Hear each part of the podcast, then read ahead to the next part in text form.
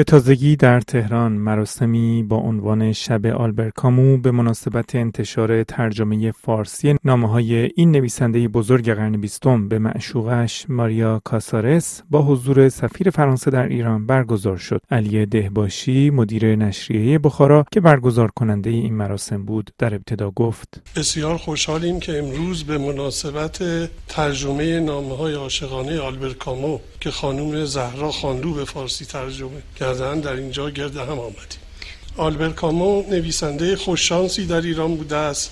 زیرا اکثر کتابهایش از زبان فرانسوی و توسط مترجمان ورزیده به فارسی در آمده است. کتابهایی هم که از جهت ترجمه دارای نواقصی بوده یا از زبانهای دیگری ترجمه شده در این سالها به خصوص دو دهه اخیر ترجمه مجدد و قابل قبولی از زبان فرانسه عرضه شده است.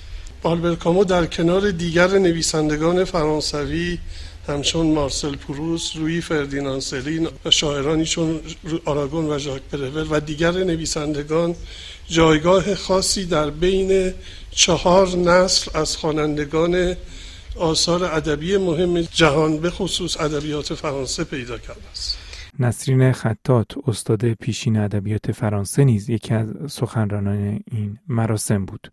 او درباره اهمیت آثار کامو گفت. در بزرگ داشته نویسنده مثل البر کامو من اولین سوالی که به ذهنم آمد این بود که چه چیز تازه میشه درباره البر کامو گفت و آیا ناگفته مانده که درباره این نویسنده ما بر زبان بیاریم؟ قدری فکر کردم و به این نتیجه رسیدم که در هر حال شاهکارهای بزرگ همیشه جاودانی هستند و پایانی را بر آن متصور نیست. و این نقش بر عهده نقد ادبیه که در واقع جلوه های گوناگون آثار بزرگ رو بر ما مشهود بکنه و یک خانش تازه ما از این شاهکارها داشته باشیم یک اثر ادبی می‌دونیم که همواره نشانی از قرن خودش داره و این تاریخ ادبیاتی که پیوند اثر ادبی رو با عصر خودش توصیف می‌کنه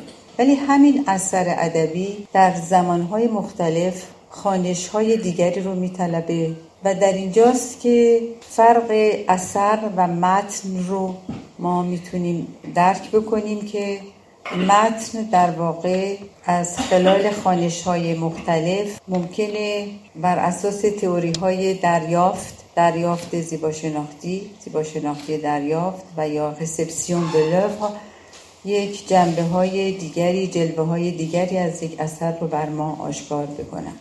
و خواننده از خلال این خانش های مختلف به ابعاد دیگری از این آثار پی می‌بره و در حقیقت یک تجربه جدیدی رو از این خانش ها میازماید من اینجا به یاد جمله معروف مقصد پوست افتادم که خیلی زیباست. میگه نقد ادبی مثل یک چراغی است که شما در یک مکانی جابجا جا کنید. وقتی این چراغ رو جابجا جا می‌کنید در یک مکان یا در یک اتاق زوایای نهفته و مخفی اون مکان رو به شما نشون میده. و به همین علت برای این آگاهی و کشف زوایای نهفته یک اثر همه فکر می‌کنم بدونید که نقد نو از سالهای 1960 به بعد گام های بزرگی برداشته و در گرایش های مختلف نقد نو این امکان رو داده که این خانش ها واقعا تجدید بشه و آثار رو با نگاه های تازه ما بنگریم. البته درباره آثار کامی منابع متعددی وجود داره و من یک تحقیقی که کردم همین روزهای اخیر متوجه شدم که بسیاری از کتاب ها درباره آثار کمی دوباره بعد از مدتی با نگاه های نو تحلیل کردن و اگر بخوام به همش اشاره بکنم از حوصله این مجلس خارجه به همین جهت فقط به چند گرایش اشاره می کنم مثلا نقد جامعه شناختی فکر می کنم از میان رویکردهای نقد نو بتونه بهتر پاسخگوی این اثر باشه. ولی برخوردم به یک نقد بسیار جالب روانشناختی با روش لکان. و البته خب خانشش مقدار مشکل بود اما متوجه شدم که پس آثار البخ که ظاهرا باید از نظر فلسفی و اجتماعی مورد توجه قرار بگیره از نظر نقد روان شناختی هم بسیار جالب توجهه. که البته اینها یک اشاراتی بود که فقط به این خانش های مهم جدید کردم. ولی در واقع اونچه که مد نظر من هست شخص من و زمینه کاری من که نقد ادبی رو کار کردم اما به یکی از این شاخه ها بیشتر توجه دارم و اون روی کرده نقد دنیای خیاله که از گستون بشلخ سرچشمه می‌گیره. از این نظر من متوجه شدم که بسیار کارهای جدیدی روی البخ شده که واقعا با بافت شاعرانه نوشتار کمی همگونی داره. اما مینو مشیری نیز در این مراسم ترجمه خود را از مقاله آلبر کامو با عنوان در باب رسالت هنرمند قرائت کرد. بی تردید عصر ما عصر جالبی است به هر حال زمانه اجازه نمی دهد آن را نادیده بگیریم. نویسندگان امروزی این را خوب می دانند اگر بی پرده سخن بگویند بیدرنگ مورد تنقید و حمله قرار می گیرند و اگر از روی فروتنی ساکت بمانند کسی از سکوتشان چیزی نمی‌گوید مگر اینکه با خشونت آنها را سرزنش کند. در این قوقا نویسندگان دیگر نمی توانند امید داشته باشند کنار بیستند تا افکار و عقاید مورد باور و علاقهشان را تجزیه و تحلیل کنند. تا کنون این امکان وجود داشت که خود را کم و بیش از تاریخ دور نگه دارند. هر آنکه با رویدادهای جاری موافق نبود می توانست ساکت بماند یا از موضوعات دیگری بگوید. امروز روز همه چیز تغییر کرده و سکوت معنای هولناکی پیدا کرده است. زمانی که کنار ماندن یک انتخاب محسوب می‌شد و به این عنوان نکوهش یا ستایش می‌شد هنرمندان چه می‌خواستند چه نمی‌خواستند درگیر بودند. در این مورد واژه درگیر به نظرم دقیقتر از متحد بودن است. در واقع مسئله فقط تعهد خود نویسنده یه هنرمند نیست بلکه نوعی نظام وظیفه اجباری است.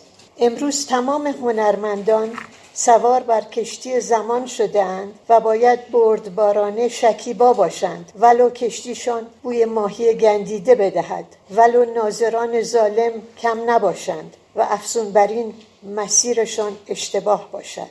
ما بی هدف به دریا زده ایم هنرمندان مانند سایرین باید پارو به دست گرفته و در صورت امکان در جهان هستی زنده بمانند و بیافرینند. راستش این کار آسانی نیست و خوب درک می‌کنم. هنرمندان دلتنگ زندگانی سابق و راحت خود باشند. دگرگونی بیرحمانه بوده. البته در آنفیتئاتر تاریخ همیشه هم کشته شدگان بودند و هم شیرهای درنده.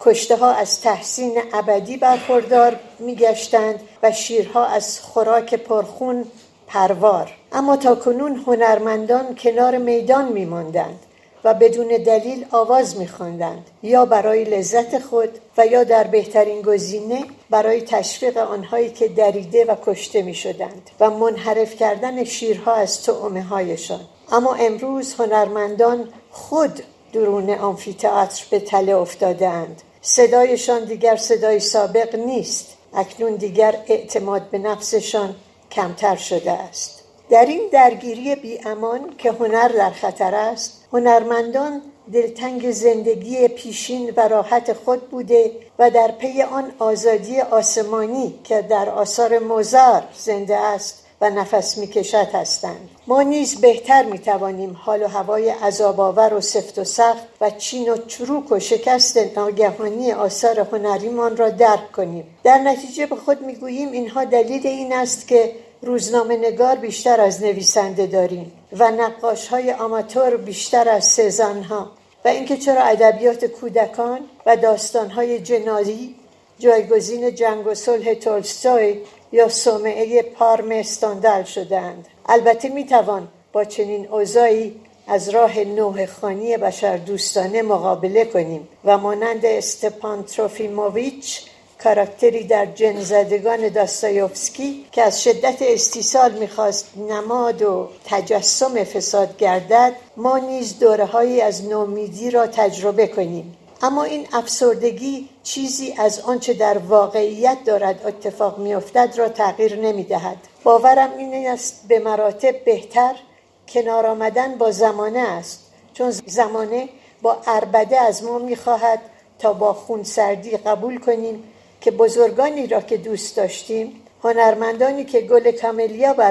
داشتند و نوابق نیمکت نشین دورانشان به پایان رسیده است. امروز روز خلاقیت به معنای خلق کردن خطرناک شده است هر آنچه به چاپ میرسانیم امری آگاهانه و سنجیده است و این کار ما را آسیب پذیر در مقابل غضب قرنی می کند که هیچ چیز را نمی بخشد RFI صدای جهان را به شما می رساند.